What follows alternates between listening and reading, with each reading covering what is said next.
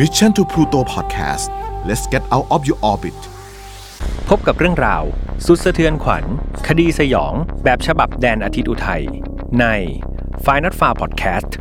ร่วมกับซากุระเที่ยงคืน เรื่องเล่าจากญี่ปุ่น สวัสดีครับ ยินดีต้อนรับนะครับเข้าสู่ Final f a r Podcast วันนี้คุณอยู่กับผมแฮมทัชพลเช่นเคยครับ เรากลับมาอีกครั้งนะครับในวันอาทิตย์แบบนี้ก็แน่นอนว่าจะเป็นโปรเจกต์พิเศษนะครับร่วมกับซากุระเที่ยงคืนเรื่องเล่าจากญี่ปุ่นครับ ซึ่งผมจะนำเนื้อหานะครับจากเพจของซากุระเที่ยงคืนเรื่องเล่าจากญี่ปุ่นนี่แหละมาเล่าให้เพื่อนๆฟังสำหรับใครที่ยังไม่รู้จัก เพจของซากุระเที่ยงคืนเรื่องราวจากญี่ปุ่นนะครับ อยากให้ลองเข้าไปอ่านดูนะครับ ในนั้นจะมีทั้งเรื่องของวิถีชีวิตครับ เรื่องของวัฒนธรรม รวมไปถึงคดีฆาตกรรม แล้วก็ไม่ได้มีแค่ประเทศญี่ปุ่นนะครับ ประเทศอื่นๆ คุณริกะเจ้าของเพจก็เขียนไว้เหมือนกัน ยังไงฝากกันกลับไปดูในเพจด้วยนะครับ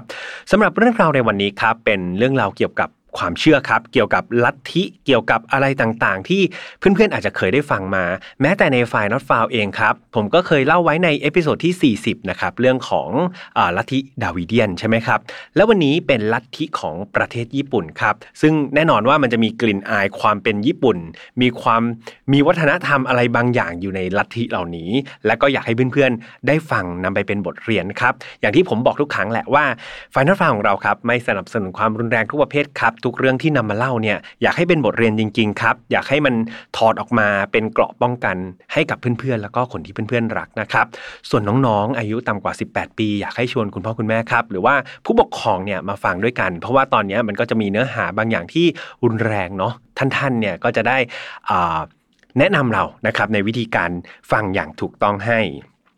เรื่องราวนี้ครับเริ่มต้นจากผู้หญิงคนหนึ่งผมขอใช้นามสมมุตินะครับว่าคุณชิซากโกะครับคือคุณชิซากโกะครับให้เราจินตนาการว่าเธอก็เป็นแม่บ้าน ญี่ปุ่นธรรมดาธรรมดาคนหนึ่งนี่แหละครับที่เราพบเห็นตามซีรีส์หรือว่าตามหนังญี่ปุ่นที่เราเคยดูใช่ไหมครับงานหลักของแม่บ้านญี่ปุ่นก็คืออะไร ก็คือทำงานบ้านทุกๆ อย่างครับ ดูแลสมาชิกในครอบครัวไม่ว่าจะเป็นลูกๆ หรือว่าสามีของเธอ แต่ว่าชิซากโกะครับเธอก็ เป็นหญิงสาวที่ขยันทีเดียว เธอมีอาชีพเสริมด้วยครับ อาชีพเสริมของชิซาโกะก็คือ เธอจะใช้เวลาว่างของเธอครับในการออกไปขาย เครื่องสำอางครับให้กับเหล่าแม่บ้านคนอื่นๆ ในระแวกบ้านเดียวกัน และด้วยความที่ชิซาโกะเนี่ยเป็นคนที่ช่างคุย แบบเป็นคนพูดเก่งพูดสนุกโน้มน้าวใจคนก็เก่งมากครับทำให้สินค้าเครื่องสำอางของเธอเนี่ยเรียกว่าขายดิบขายดีกันเลยทีเดียว และนอกจากเธอจะเป็นแม่ค้าที่เก่งแล้วเนี่ยต้องบอกว่าเธอใช้ทักษะพิเศษในการพูดเนี่ยครับพูดโน้มน้าวใจเนี่ยในการซื้อใจ ครับเหล่าแม่บ้านต่างๆครับจนกลายเป็นที่ปรึกษาส่วนตัวด้วยดังนั้นพอเวลาแม่บ้านคนอื่นๆเนี่ยมีปัญหาอะไรมีปัญหาหัวใจ มีปัญหาเกี่ยวกับครอบครัวครับก็จะมาปรึกษากับคุณชิสโกะแบบนี้แหละ ดังนั้นชิสโกะครับก็เลยเป็นที่สนิทสนมแล้วก็ไว้ใจในบรรดาแม่บ้านหลาย ๆ คนเลยทีเดียว แต่แล้ววันหนึ่งครับอยู่ๆเนี่ยคุณชิสโกะกับสามีของเธอครับก็ถูกเพื่อนคนหนึ่งเนี่ยชักจูงครับให้เข้าไปสู่กลุ่มลัทธิ โดยกลุ่มลัทธิเนี่ยต้องบอกว่าเขามี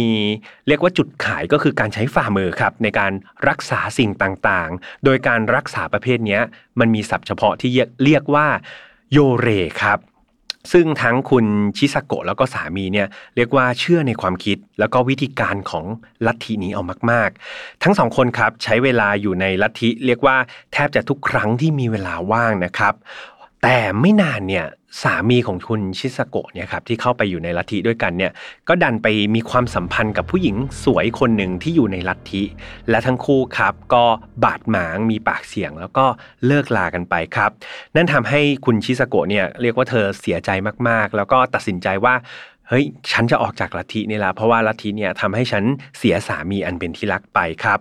หลังจากเลิกรากับสามีไปเนี่ยแล้วก็ออกจากลัทธินี้ไป คุณชิสโกะก็กลับไปขายเครื่องสำอางตามเดิมครับ เหมือนก่อนหน้าที่เธอทำมา จนกระทั่งวันหนึ่งเนี่ยมีแม่แม่บ้านที่เป็นลูกค้าประจำของเธอคนหนึ่งเนี่ยบ่นว่าปวดหลังมากๆเลย เนี่ยเธอไปหาหมอที่ไหนเนี่ยก็ไม่หายสักทีมันทุกทรมานเหลือเกินนั้นก็เลยมาปรึกษากับคุณชิซาโกะคุณชิซาโกะก็เลยบอกว่าเออเนี่ยจริง ๆ เธอเคยไปเข้าลัทธิหนึ่งนะแล้วก็ได้ไปเรียนรู้ครับ ลัทวิธีการของลัทธินั้นก็คือ การรักษาด้วยฝ่ามือที่เรียกว่าโยเรนี่แหละ เธอก็เลยลองใช้วิธีโยเรเนี่ยกับแม่บ้านคนนี้ดูครับ ปรากฏว่าหลังทำพิธีเสร็จครับ แม่บ้านคนนี้รู้สึกดีขึ้นมากๆ แล้วก็บอกชิสโกะว่าเฮ้ยเขาเชื่อว่าคุณชิสโกะเนี่ยต้องมีพลังพิเศษอะไรบางอย่างแน่ ๆ เลย ที่ทำให้รักษาอาการปวดหลังของเธอที่เป็นมานานไปหาหมอแขนงไหนก็ไม่หาย แต่ชิสโกะเนี่ยใช้ฝ่ามือรักษาหายได้ครับ ข่าวการรักษาด้วยฝ่ามือด้วยวิธีการโยเรของคุณชิสโกะเนี่ยเรียกว่ามันแพร่สะพัดแบบปากต่อปากครับ แพร่สะพัดไปอย่างรวดเร็วมากๆ กลุ่มแม่บ้านครับ เรียกว่าพูดต่อๆกันถึงอิทธิฤทธิ์ของคุณชิซาโกะแล้วก็ต้องการให้เธอเนี่ยมารักษาอาการเจ็บป่วยของตัวเองให้ครับ มีแม่บ้านที่เป็นลูกค้าเครื่องสำอางเนี่ยหลายคนได้มีโอกาสรักษาด้วยฝ่ามือของคุณชิซาโกะเนี่ยแล้วก็พบว่าเฮ้ยมันหายได้จริง ๆ ครับพอหายจริง ๆ ก็ทำไงครับ ก็แนะนำไปบอกคนอื่น ๆ ต่อไปอีกทำให้ทุกคนเนี่ยเรียกว่ามาหาชิซาโกะแบบ โอ้โหเรียกว่าหัวบันไดเนี่ยไม่แห้งกันเลยทีเดียวครับ ตอนนี้ครับชิสโกะจากเป็นคนที่ขายเครื่องสำอาง เป็นอาชีพเสริมในการยังชีพ ตอนนี้ชิสโกะได้ผันตัวเองครับ กลายเป็นผู้วิเศษที่มีพลังในการรักษาทุกอาการบนโลกใบนี้ ด้วยฝ่ามือโยเรนะครับ ชื่อเสียงของชิสโกะเนี่ยมันเริ่มโด่งดังครับ จากกลุ่มคนเล็กๆเนี่ยตอนนี้มันถูกพูดถึงไปทั้งเมือง แล้วก็มีคนติดต่อให้เธอเนี่ยรักษาต่อคิวยาวเป็นหางว่าวกันเลยทีเดียว และนั่นเองชิซาโกะก็เห็นโอกาสครับ เธอเลยตัดสินใจตั้งสำนักร่างทรงที่บ้านเธอซะเลยครับ เพื่อให้บริการรักษาฝ่ามือโยเรโดยเฉพาะครับ หลาย ๆ คนเนี่ยเรียกว่าหลงเชื่อแล้วก็ถึงขั้นที่ต้องใช้คำว่างมงายกันเลยทีเดียว มีอยู่คนหนึ่งครับ ที่รู้ความจริงว่าทั้งหมดเนี่ยมันไม่ได้เป็นพลังพิเศษหรอก มันเป็นเรื่องโกหกทั้งนั้นเลย คนเดียวที่รู้ก็คือ ตัวคุณชิสโกะนั่นเองครับ เธอรู้ว่าจริง ๆ แล้วเธอไม่ได้มีพลังวิเศษพิโสอะไรทั้งสิ้นครับ การที่คนมารักษาแล้วก็รู้สึกดีขึ้นเนี่ยมันเป็นผลทางด้านจิตวิทยา หรือผลทางด้านจิตใจล้วนๆเลยครับ ส่วนคนที่มารักษาอาการแล้วมันไม่ดีขึ้นเนี่ยคุณชิสโกะก็จะใช้ข้ออ้างครับ เธอจะบอกว่าก็เพราะคนคนนั้นเนี่ยถูกปีศาจจิ้งจอกเข้าสิง แล้วก็กัดกินจากข้างในทำให้ไม่สามารถที่จะใช้ฝ่ามือโยเรรักษาหายได้ยังไงล่ะ และเธอก็ใช้วิธีการแบบนี้แหละครับ รักษาหายก็เคลมว่าเป็นความสามารถของตัวเอง รักษาไม่หายก็โบยไปให้ว่าเป็นปีศาจจิ้งจอก ใช้วิธีการแบบนี้ครับหลอกสร้างรายได้ให้เธอเนี่ยเรียกว่าเป็นกอบเป็นกรรมกันเลยทีเดียว มีแม่บ้านคนหนึ่งครับ ที่ชื่อว่าเอโกะครับ เธอเป็นคนที่เชื่อในพลังวิเศษของชิซาโกะเรียกว่าหมดใจครับ เชื่อแบบไม่มีข้อสงสัยใด ๆ เอโกะได้พาสมาชิกทุกคนในครอบครัวของเธอครับ มาที่สำนักของชิซาโกะไม่ว่าจะเป็นสามีของเธอ ลูกๆของเธอ หรือแม้แต่พี่สาวของเธอเนี่ยก็มาพบกับชิซาโกะทุกคนเลยครับแล้วก็เข้ามารักษาอาการเจ็บป่วยต่างๆเนี่ยจนหาย เอโกะเนี่ยก็เลยเรียกว่าทั้งเคารพแล้วก็รักนับถือชิสโกะอย่างสุดหัวใจครับ นั่นทำให้เธอเนี่ยกลายเป็นสาวกอันดับหนึ่งของชิสโกะทันที นอกจากตัวเอโกะนะครับจะชวนสมาชิกในครอบครัวมารักษากับชิสโกะแล้วเนี่ยเขายังได้ชวนเพื่อนสนิทครับที่ชื่อว่าบีโกะเป็นนามสมมุตินะครับให้มาเป็นสาวกคอยอุทิศ ตนเนี่ยช่วยงานชิซาโกะอีกด้วยอีกคนหนึ่งด้วยครับ และบีโกะครับก็ไม่ต่างอะไรกับเอโกะครับเรียกว่าเธอเชื่อแล้วก็ศรัทธาในตัวของชิซาโกะเป็นอย่างมาก พร้อมทั้งได้พาตัวของลูกสาวครับ แล้วก็แฟนหนุ่มของลูกสาวเนี่ยมาที่สำนักของชิซาโกะด้วย และเหตุไม่คาดฝันก็เกิดขึ้นครับ ทันทีที่ชิซาโกะเนี่ยเจอหน้าแฟนของลูกสาวบีโกะครับ เธอก็ตกหลุมรักชายหนุ่มคนนั้นทันที ชิซาโกะเนี่ยเรียกว่ามีพฤติกรรมที่แปลกๆครับ แถมยังมีการปฏิบัติกับชายหนุ่มคนนั้นเรียกว่าพิเศษแตกต่างจากสาวกคนอื่นๆ อย่างผิดสังเกตครับ ชิซาโกะต้องการให้ชายหนุ่มคนนั้นเนี่ยมาเป็นของตัวเอง ดังนั้นเธอต้องทำยังไงครับ เธอต้องกำจัดแฟนสาวของชายหนุ่มคนนี้ซะก่อน ชิซาโกะได้บอกกับลูกสาวของบีโกะครับ ว่าให้เลิกกับแฟนหนุ่มของเธอซะ ด้วยเหตุผลที่ว่าเธอมันไม่คู่ควร และแฟนหนุ่มของเธอเนี่ยถูกชะตาฟ้ากำหนดให้มามาเหมือนมาเป็นทาสมารับใช้มาดูแลชิซาโกะเท่านั้นครับ นี่คือสิ่งที่ชิซาโกะบอกกับลูกสาวของบีโกะนะครับ แน่นอนว่าลูกสาวของบีโกะไม่ยอมรับครับ ใครจะยอมเสียแฟนไปง่าย ๆ ใช่ไหมครับ การขัดคำสั่งครั้งนี้ครับทำให้ชิซาโกะเนี่ย โมโหมากครับ แล้วก็ทุบตีทำร้ายลูกสาวของบีโกะอย่างรุนแรง จนเธอได้รับบาดเจ็บสาหัสครับ แถมชิซาโกะเนี่ยยังได้กุเรื่องครับ หลอกทุกคนในสำนักบอกว่าลูกสาวของบีโกะเนี่ยกำลังถูกปีศาจจิ้งจอกเข้าสิงครับ เขาต้องทำร้ายเธอเพื่อให้ปีศาจตัวนี้หลุดออกมาจากร่างของลูกสาวบีโกะให้ได้ และสุดท้ายครับ ชิซาโกะก็ได้แฟนหนุ่มของเธอมาครอบครองจริง ๆ แฟนของลูกสาวบิโกะเนี่ยต้องบอกว่าเป็นชายหนุ่มหน้าตาดีครับทำให้ชิซาโกะเนี่ยมีอาการเรียกว่าหึงหวงเขาอยู่ตลอดเวลา และถ้าเกิดมีสาวกผู้หญิงคนไหนครับ ไปมองหรือว่าไปทำท่าสนใจในตัวชายหนุ่มคนนี้ชิสโกะก็จะไม่พอใจอย่างมากครับ ไม่พอใจถึงขนาดที่ว่าลงลงมือทำร้าย แล้วก็ทรมานผู้หญิงคนนั้นทันทีครับ ยกตัวอย่างเช่น จับขังไว้ครับ เหมือนขังไว้ในห้องมืด หรือว่าให้อดข้าว หรือว่าให้สาวกคนอื่นๆนะครับ รุมทำร้าย เอาไม้มาทุบตี เอาน้ำร้อนมาลาดนะครับ เอาของแข็งหรือว่าเอาของมีคมเนี่ยมากรีดตามร่างกายเป็นต้นครับ และแน่นอนว่าเหตุผลที่เธอนำมาอ้างกับเหล่าสาวกเนี่ยเพื่อที่จะทำร้ายคนเหล่านั้นครับ ก็เรื่องเดิมๆครับ เธอบอกว่าต้องการที่จะขับไล่ปีศาจจิ้งจอกที่สิงอยู่ในสาวกคนนั้นๆ ก็เรียกว่าใช้มุกเดิมนี้ตลอดครับ หลังจากชิซาโกะนะครับได้ลงมือทำร้ายสาวกคนแล้วคนเล่าเนี่ยตอนนี้เธอเริ่มเสพติดการทำร้ายผู้คนแล้วนะครับ ภายในสำนักเนี่ยเธอทำตัวเหมือนพระเจ้าเลย เธอสามารถที่จะสั่งใครทำอะไรก็ได้ หรือเธออยากจะทำร้ายใครก็ได้ตามสะดวกเลยครับ โดยเหยื่อเนี่ยไม่มีสิทธิ์ แม้แต่จะคิดตอบโต้นะครับ ไม่มีใครกล้าขัดขืนหรือว่ากังขาในคำสั่งของเธอเลยแม้แต่น้อย ส่วนมากแล้วเนี่ยคนที่ถูกทำร้ายก็มักจะเป็นผู้หญิงครับ โดยเฉพาะผู้หญิงสวยๆเนี่ยชิสโกะจะรู้สึกหึงหวง แล้วก็กลัวว่าเขาจะมาแย่งผู้ชายของเธอไป ดังนั้นเธอจะรีบชิงทำร้ายผู้หญิงเหล่านั้นก่อน แล้วก็ป้ายสีเธอครับด้วยเรื่องแย่ๆต่างๆนะครับให้เธอเนี่ยเรียกว่าเสื่อมเสียครับ มีสาวกหลายคนเนี่ยถูกทำร้ายร่างกายจนทั้งกระทั่งแบบเรียกว่าบาดเจ็บรุนแรงนะครับ แต่เอาจริง ๆ มันก็ไม่มีใครสักคนเลยครับ ที่กล้าที่จะไปฟ้องเรื่องนี้กับตำรวจครับ เพราะว่าทุกคนเนี่ยยังคงเชื่อแล้วก็ศรัทธารวมถึงเกรงกลัวครับในอำนาจของชิสโกะทั้งสิ้นเลย การที่สาวกถูกทำร้ายโดยชิสโกะครับ เรียกว่ากลายเป็นเหตุการณ์ที่ชินตามากขึ้นครับ มันเกิดขึ้นทุกวี่ทุกวันเลย สาวกได้เห็นเรื่องเหล่านี้ครับ จนกลายเป็นเรื่องปกติ และในที่สุดครับ มันก็ถึงคิวของเอโกะจำเอโกะได้ใช่ไหมครับ สาวกอันดับหนึ่งของเธอนั่นเอง ชิซาโกะครับพยายามที่จะเค้นเนี่ยให้เอโกะสารภาพว่า เธอได้แอบชอบ แฟนหนุ่มของชิซาโกะหรือเปล่าใช่หรือไม่ ซึ่งเอโกะเธอก็ได้ปฏิเสธครับ บอกว่าไม่ใช่ไม่ใช่เรื่องจริง แต่ยังไงซะนะครับ ชิซาโกะก็ไม่ฟังครับ เธอจับเอโกะเนี่ยมาทรมานในหลากหลายรูปแบบครับ จนกระทั่งสุดท้ายเนี่ยเอโกะเธอทนความเจ็บปวดไม่ไหวครับ แล้วก็จำใจยอมพูดโกหกออกมาว่า เออ เธอชอบแล้วก็แอบรักแฟนหนุ่มของชิซาโกะนั่นเองครับทำให้ชิซาโกะเนี่ยเรียกว่า สติแตกครับ เธอโกรธเอามากๆ แล้วก็ตรงเข้าไปทำร้ายทุบตีเอโกะจนเลือดอาบครับ เธอด่าเอโกะว่าเนี่ยอุตส่าห์ให้เป็นสาวกอันดับหนึ่ง เป็นคนที่ไว้ใจที่สุด แต่เธอกลับกลายเป็นคนทรยศ ชิซาโกะครับเขาทุบตีเอโกะแบบเรียกว่าไม่หยุดยั้งครับทำกลางสายตาของบรรดาสาวกทุกคนครับ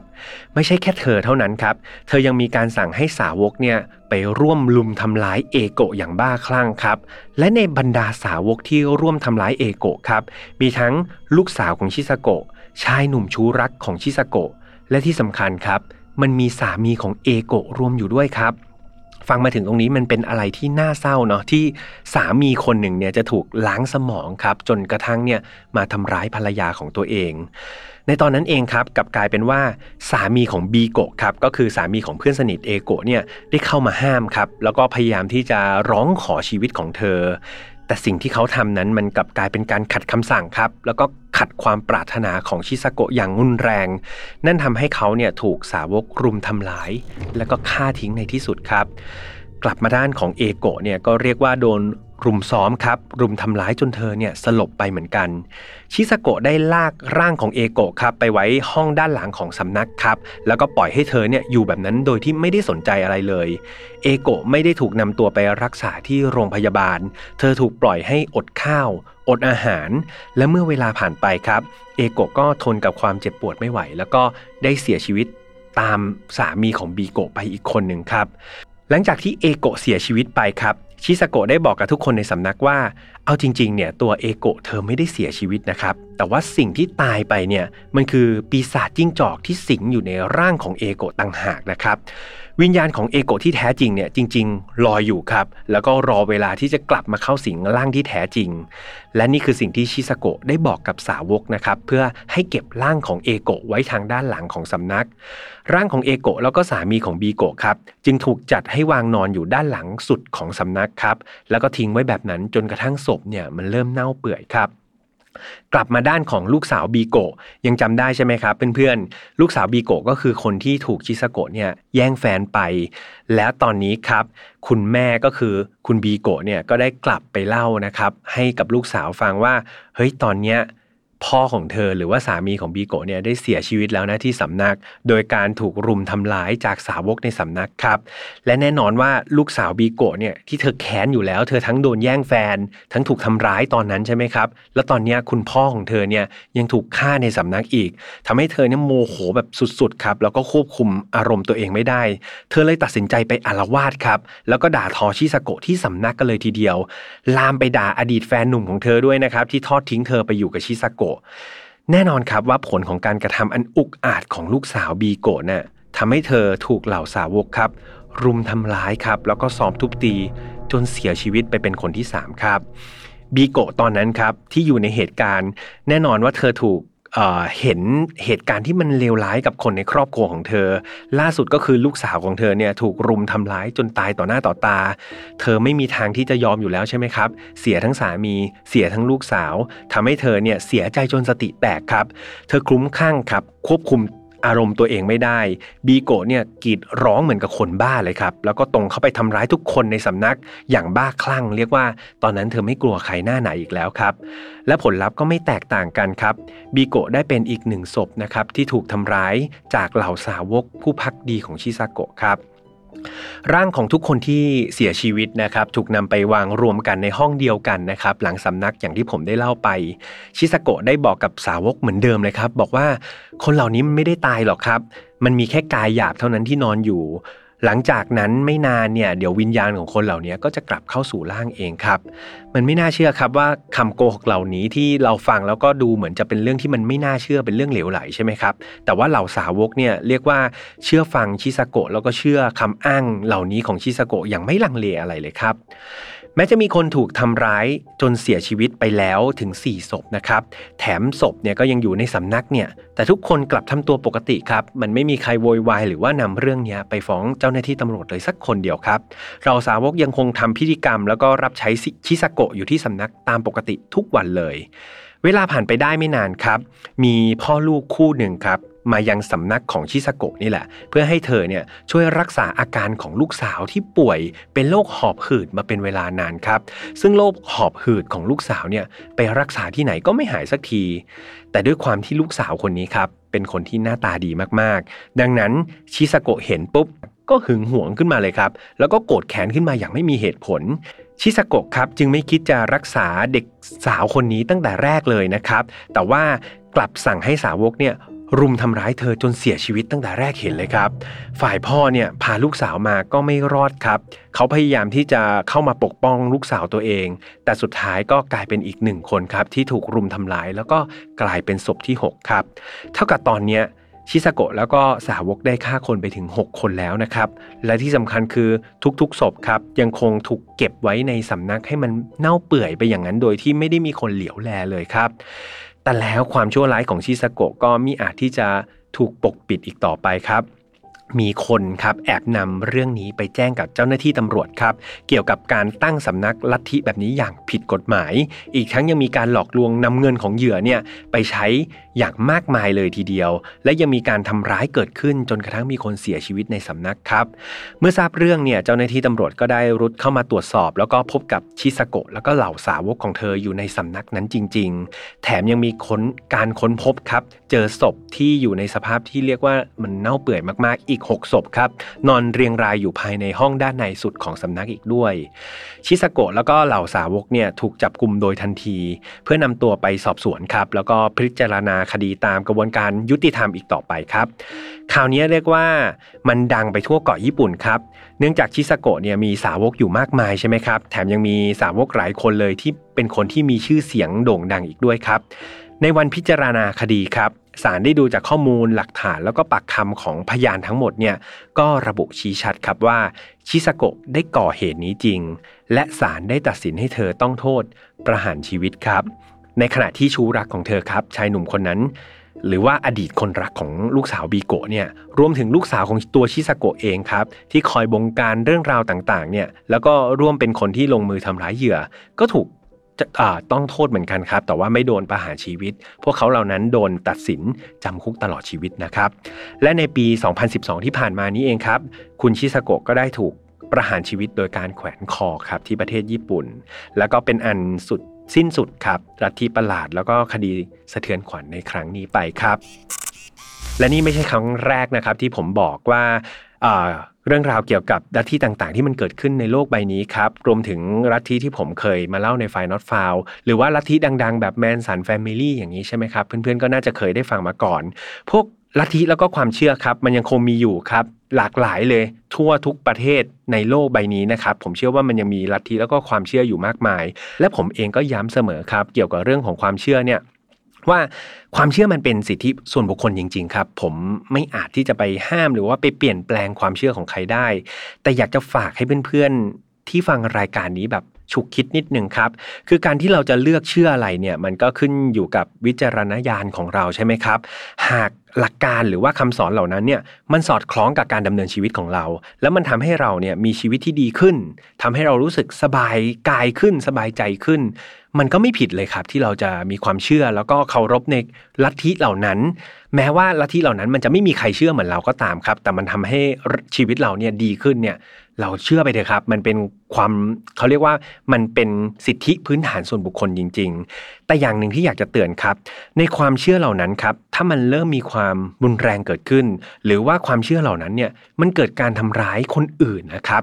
ผมว่ามันต้องเริ่มรู้สึกเอะแล้วเนาะว่าเอ๊ะความเชื่อที่เราเชื่อเหล่านั้นเนี่ย มันถูกต้องจริง ๆ แล้วหรอทำไมความเชื่อเหล่านั้นมันถึงไปทำร้ายคนอื่นได้ มันไปทำให้คนอื่นเนี่ยเจ็บช้ำน้ำใจหรือเจ็บปวดร่างกายได้ มันอาจจะไม่ใช่ความเชื่อที่ดีจริง ๆ นะ อะอันนี้ก็ฝากไว้นะครับ ก่อนที่เราจะไปเชื่ออะไรหรือว่าจะไปนับถืออะไรเนี่ยก็ลองพิจารณาเยอะๆ ยังไง หัดสังเกตอย่างมีสติด้วยนะครับ ด้วยความเป็นห่วงจริง ๆสำหรับไฟนอตฟาวครับคอลแลบกับซากุระเที่ยงคืนเรื่องเล่าจากญี่ปุ่นแบบนี้ เราจะออกอากาศในวันอาทิตย์นะครับแบบเห็นหน้าเห็นตาทาง YouTube แต่ว่าในช่องทางอื่นๆ ไม่ว่าจะเป็น Spotify SoundCloud Podbean Apple Podcast นะครับก็ยังออกอากาศตามปกติ ส่วน Final f i l e ภาคปกติของเราครับก็จะออกทุกวันอังคารเหมือนเดิมครับทางช่องของ Mission to Pluto แล้วก็ช่องแยกของ Final f i l e เองทาง Spotify แล้วก็ Apple Podcast นะครับฝ่ายอีกนิดนึงกับแฟนเพจของ Mission to Pluto นะครับตอนนี้เราจะมีทั้งข่าวสารแล้วก็กิจกรรมนะครับมากมายเลย ไปแจ้งให้เพื่อนๆที่ไลก์แฟนเพจอยู่ ดังนั้นใครที่ยังไม่ได้ไลก์ฝากเข้าไปกดไลค์นะครับในนั้นมีบทความดีๆ ให้อ่านระหว่างรอฟัง Final f i l e อีกมากมายเลยทีเดียว และสุดท้ายกับ File Not Found Family ครับวันที่ผมอัดเนี่ยเรียกว่า ไม่ใช่สาวกสิ เรียกว่ามีสมาชิกนะครับอยู่ถึง 7,000 คนแล้วนะครับ ก็เป็นครอบครัวที่อบอุ่นครับ แล้วก็มีสมาชิกดีๆ ทั้งนั้น ข้างในมีแต่ ไม่มี hate speech เลยครับ มีแต่เรื่องราวดีๆ แล้วก็ทุกคนเนี่ยมาแชร์ความคิดเห็นส่วนตัวโดยให้ความเคารพซึ่งกันและกัน ดังนั้น จะเรียกว่าเป็นลัทธิไม่ดีนะครับ เรียกว่าเป็นครอบครัวที่อบอุ่นและอยากจะชวนทุกคนเข้าไปมากกว่าสำหรับวันนี้คงต้องลากันไปก่อนนะครับ อยากให้ทุกคนดูแลสุขภาพร่างกายดีๆ วันที่ผมอัดโควิด -19 ครับยังรุนแรงอยู่นะครับ วันนี้มาอัดที่ออฟฟิศทุกคนก็ป้องกันตัวเองเต็มที่อยากให้เพื่อนๆป้องกันตัวเองเหมือนกัน แล้วเจอกันใหม่โอกาสหน้าสำหรับวันนี้ สวัสดีครับ Mission to Pluto Podcast let's get out of your orbit f i n a l f a r Podcast ร่วมกับซากุระเที่ยงคืน